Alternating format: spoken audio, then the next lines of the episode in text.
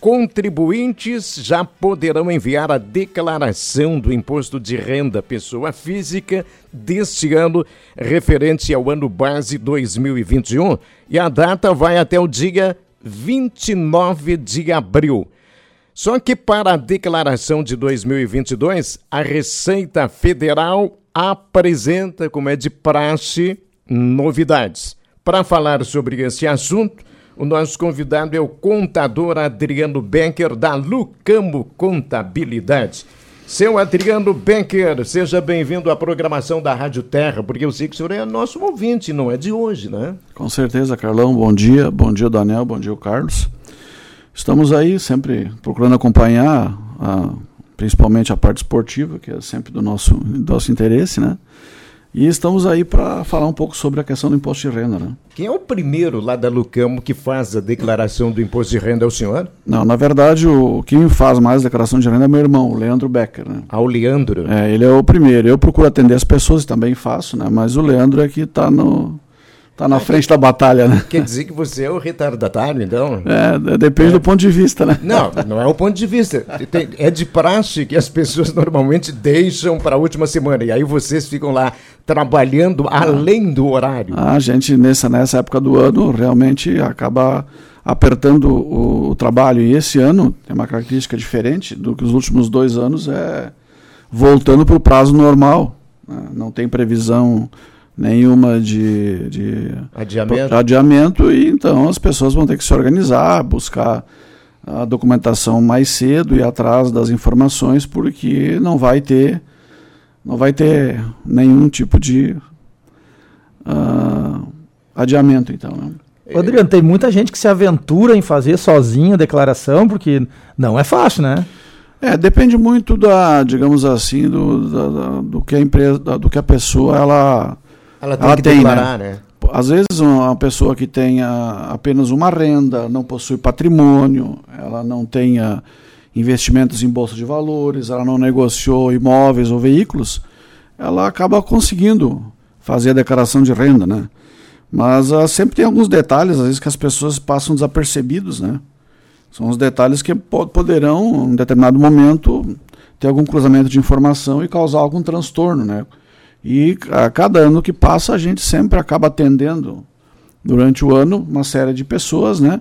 Que não deu que, certo. Que não deu certo, que entrou na, caiu na malha fina malha e não sabe por quê. E aí a gente tem que fazer as consultas, verificar as questões que, que houver, tiveram problemas e corrigir, né? No, no ano passado, na, na, no tempo de declaração do ano passado, eh, nós tivemos muitas pessoas que acabaram deixando para um último momento?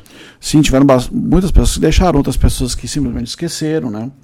Nós temos aqui uma situação que há, há muitos anos já tem a, o valor, ele está fixado para a entrega, que é vinte e oito mil, quinhentos e cinquenta e nove, né, reais, mas muita gente ainda acaba esquecendo. Né? Rendimento anual, né? Rendimento anual, ela acaba esquecendo e acaba não prestando atenção no informe que ela recebe, né? Porque a obrigatoriedade da, da empresa, onde a pessoa, principalmente que é trabalhadora... Uh, privado ou público até, é enviar o comprovante, né? De maneira antecipada. Antecipada. Então, o que acontece, né? Uh, às vezes a pessoa recebe o papel, extravia, nem olha, nem olha, não vê, mas ela, a primeira coisa que ela tem que observar é se o rendimento tributável dela superou esse vinte e oito mil, quinhentos e setenta. Isso é bruto? É bruto. Ou seja, quem ganha dois mil e quinhentos reais por mês é. tem que declarar imposto. Tem que declarar. Então, essa é a primeira, mesmo que a pessoa teve um valor retido de imposto de renda pequeno, ou mesmo que, digamos assim, que às vezes até ela não tem retenção por causa de dependentes, ela tem que fazer a declaração. E é importante também frisar aqui que a obrigatoriedade, claro, é da pessoa, ela que tem que procurar ir atrás e fazer.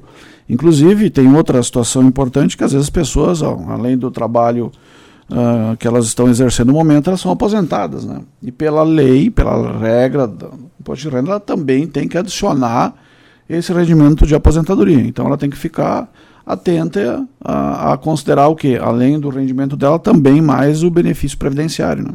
E onde é que entra o trabalho do profissional aí? Por exemplo, ele te dá a tranquilidade de, de vocês também uh, prospectam o cliente, digamos assim. Eu, vamos dizer, eu estou fazendo declaração há alguns anos já com vocês. Vocês começam a lembrar o cara que, que precisa ser feito. É, todos o trabalho. que a, a gente tem uma, digamos assim, tem uma uma lista, então, de, de, de, de que a gente costumeiramente faz, né? Então, a gente procura uh, a ligar, marcar uh, aqueles que já fazem conosco há bastante tempo, né? E procura sempre orientar. Uh, hoje, com, a, com o benefício ou com a facilitação do WhatsApp, né, a gente tem uma lista de contatos e procura sempre, ó, ó, você não vai esquecer, né? Nos últimos dois anos, a gente até utilizou mais isso ainda, porque pela pandemia o pessoal tinha dúvidas quanto a data de entrega, não sabia. Ah, realmente eu me esqueci, né? Então a gente procura sempre alertar as pessoas, né? Mas mesmo aqueles que não, ah, que, que não estão na lista, eles nos procuram, muita gente nos procura.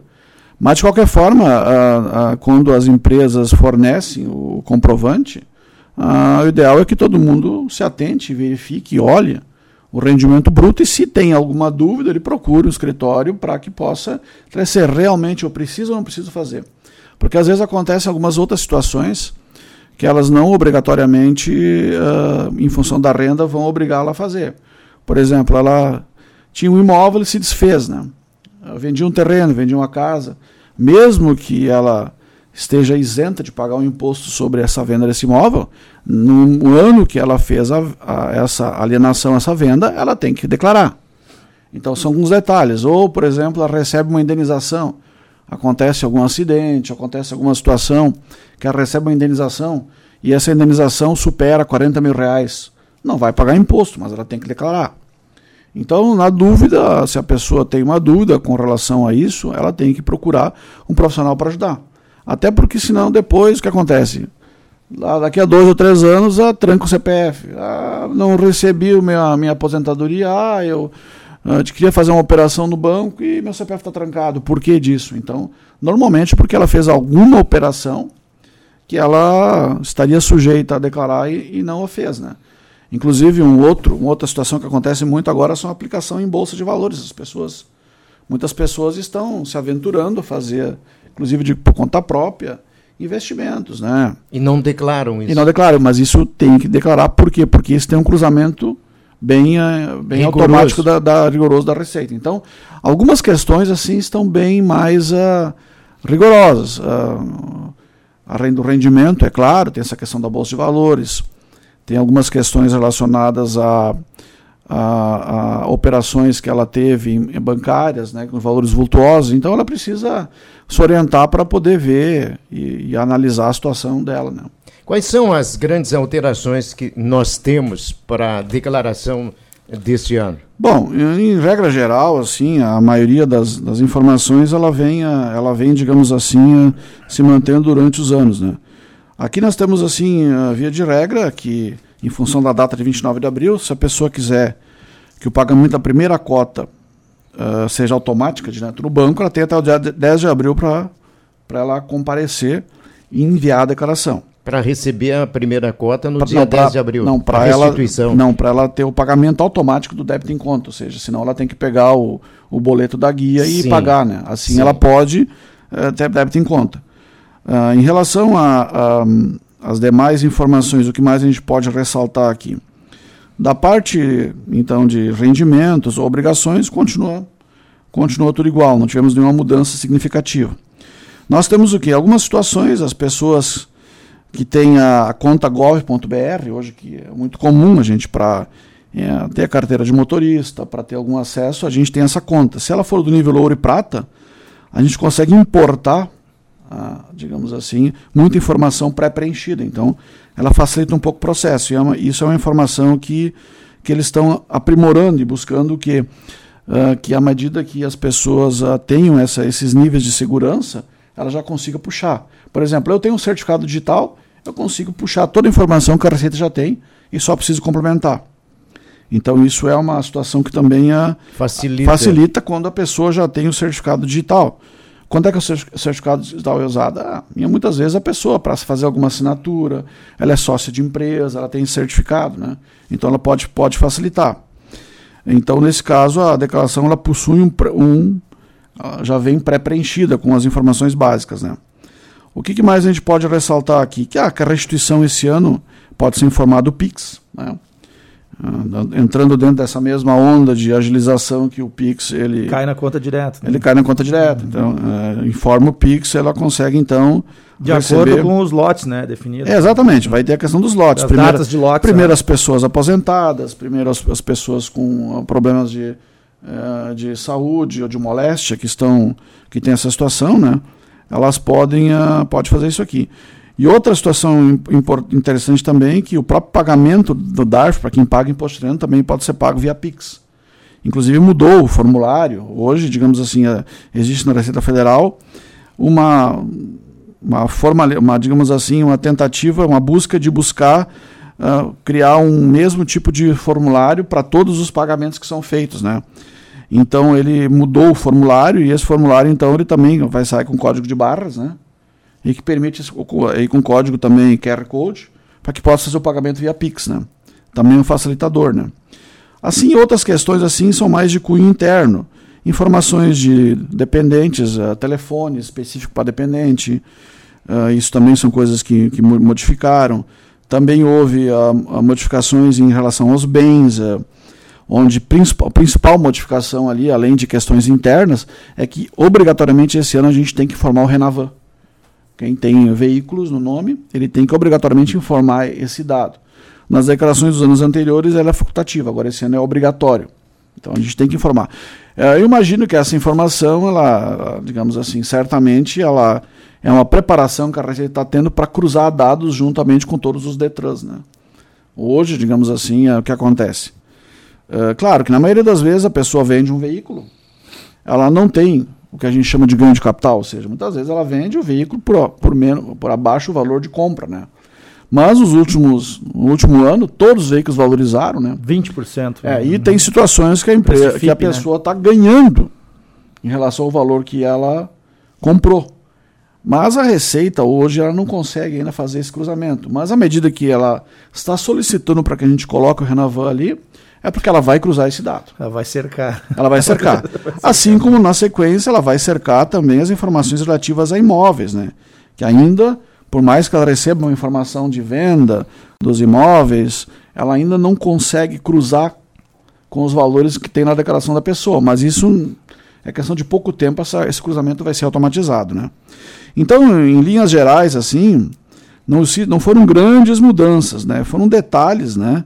E basicamente, basicamente assim, a, é a facilitação do processo, né? Eles a, fazem com que a gente consiga agilizar, querem agilizar, o processo de informação, certamente com o intuito também de poder verificar melhor a situação das pessoas, né? E aqui em Veneza a gente deve ter o quê, Adriano? Uns, umas onze mil declarações, quase? É, eu acredito que certamente aumentou um pouco, porque como não houve a, a correção da tabela, né? Ainda está em discussão. Continuamos é. a discutir é, isso, discutir, né? Discutir, porque existe um, pro, um projeto de correção da tabela, mas vinculado à tributação dos lucros, e isso não andou no Congresso Nacional. Então era para ser separado, ser analisado só essa correção da tabela, mas aí entra a Covid, entra a política, entra uma série de outras questões que... Seguramente, é. no ano que vem, neste, nesta mesma época, nós estaremos conversando aqui e ainda não haverá isso. É, o que acontece, né? Basicamente, todo, todo o aumento de, de correção de tabela, por mais que ele seja justo, e nós acreditamos que realmente, bom, não tem sentido, né, a tabela ficar, ficar sem corrigir, sendo que todos estão tendo, um, certo, um, tendo uma, um aumento na remuneração. Então, seria justo que também corrigisse. Mas aí a gente esbarra em orçamento, em... em perda de arrecadação e uma série de questões aí que, que, influencia. que influenciam toda essa decisão. Né? Mas e, então... Esse assunto é um assunto que a gente tem mais que ouvir do que falar, né? Sobre, opinar até sobre, no nosso caso, né? Sim. Porque eu quero entrar no lance do, do especialista, né? Sim. É, é, dá para se dizer, Adriano, que a, a pessoa que daqui a pouco tá, quer poupar um dinheirinho ali para não, não contratar um especialista pode... gastar muito mais no futuro, se alguma coisa der errado, como é que vocês trabalham essa questão? Hein? É, existe uma questão que muitas vezes as pessoas não, não se atentam, é a questão chamada variação patrimonial. A pessoa, a pessoa tem um rendimento, né, digamos, oficial, e tem aquele aluguel que ela, que ela recebe e que não quer declarar, ou tem outras negociações que ela fez e não quer declarar, só que ela ao mesmo tempo pega e aplica, compra imóveis, ela deposita o dinheiro no banco. Então o que acontece muitas vezes? Ela acaba tendo um acréscimo do seu patrimônio incompatível com a sua renda. Então isso é um motivo de ela ter um problema de, de, de, malha, de cair na malha fina, né? Que a gente chama, né? Na malha fiscal. Pode demorar um pouquinho, mas vai... É, vai cair. A tendência é que com o aprimoramento da, do cruzamento de dados, ela fique realmente mais sujeita a esse tipo de situação. Então, às vezes, o fato de poder... Às vezes não é nem o fato de fazer em si a declaração, mas o fato de poder entender os riscos e de minimizar riscos que ela possa ter no futuro, né? E principalmente ela poder ter segurança e tranquilidade que ah, eu fiz minha declaração de renda, eu cumpri com minha obrigação, por mais que, digamos assim, ah, que seja injusto ou não injusto, nós temos que seguir a regra, né? Uma e última... a regra tem que ser cumprida, né? Uma última perguntinha, rapidamente. Naqueles que têm o imposto a restituir, vamos supor alguém que na primeira cota de distribuição ele já vai ser contemplado e o dinheiro não entra. Como é que essa pessoa deve proceder? É, normalmente, muitas vezes acontece, acontece várias vezes que ela tem um canal para ela poder entrar em contato diretamente, um zero oitocentos, onde é que ela vai buscar para saber o que, que houve com a, a declaração dela. Às vezes o que acontece? Esse ano, por exemplo, acho que é importante citar, houve uma série de mudanças em relação a bancos conveniados para receber a restituição. Então a pessoa também tem que ficar atento às informações ali que ela vai colocar, né? Às vezes ela pode colocar lá um número de uma conta uh, errado ou escolher o banco errado e, e depois ela tem esse problema. Mas ela sempre pode redirecionar o, o digamos assim, esse, essa restituição que não entrou. O que ela tem que, na verdade, é poder acompanhar, né? Nós, uh, uh, t- t- por diversas vezes, auxiliamos depois, quando acontecem esses fatos, e orientar como é que ela tem que fazer para entrar em contato, para buscar... a receber o dinheiro que eventualmente ela não, não recebeu. Não recebeu, né? Mas o certo é que em algum momento vai acabar recebendo. É, exato. Ela tem que ficar acompanhando para poder ir atrás disso, né? Senhor, nós queremos agradecer muito a sua contribuição aqui, senhor Adriano Benker, da Lucamo Contabilidade. Então, quer dizer que até o dia vinte e nove de abril, muito trabalho, principalmente na última semana. Ah, com certeza. A gente, a gente, a gente sabe que nesses períodos uh, é um período de mais trabalho para todos os profissionais da, da contabilidade, mas também, ao mesmo tempo, a gente está à disposição e, às vezes, até para esclarecer, tirar dúvidas das pessoas, né? E quero agradecer mais uma vez esse espaço, agradecer a vocês aí e esse importante papel de informar as pessoas acerca de, desses assuntos importantes que a gente... tem. Muito obrigado. Esse é o Adriano Becker e um abraço para o Leandro, né, que é o primeiro que faz a declaração. O Adriano deixa para a última semana e usou como desculpa porque ele tem que auxiliar quem precisa fazer a declaração, né? O certo que o legal é não deixar para a última hora para não ter problema.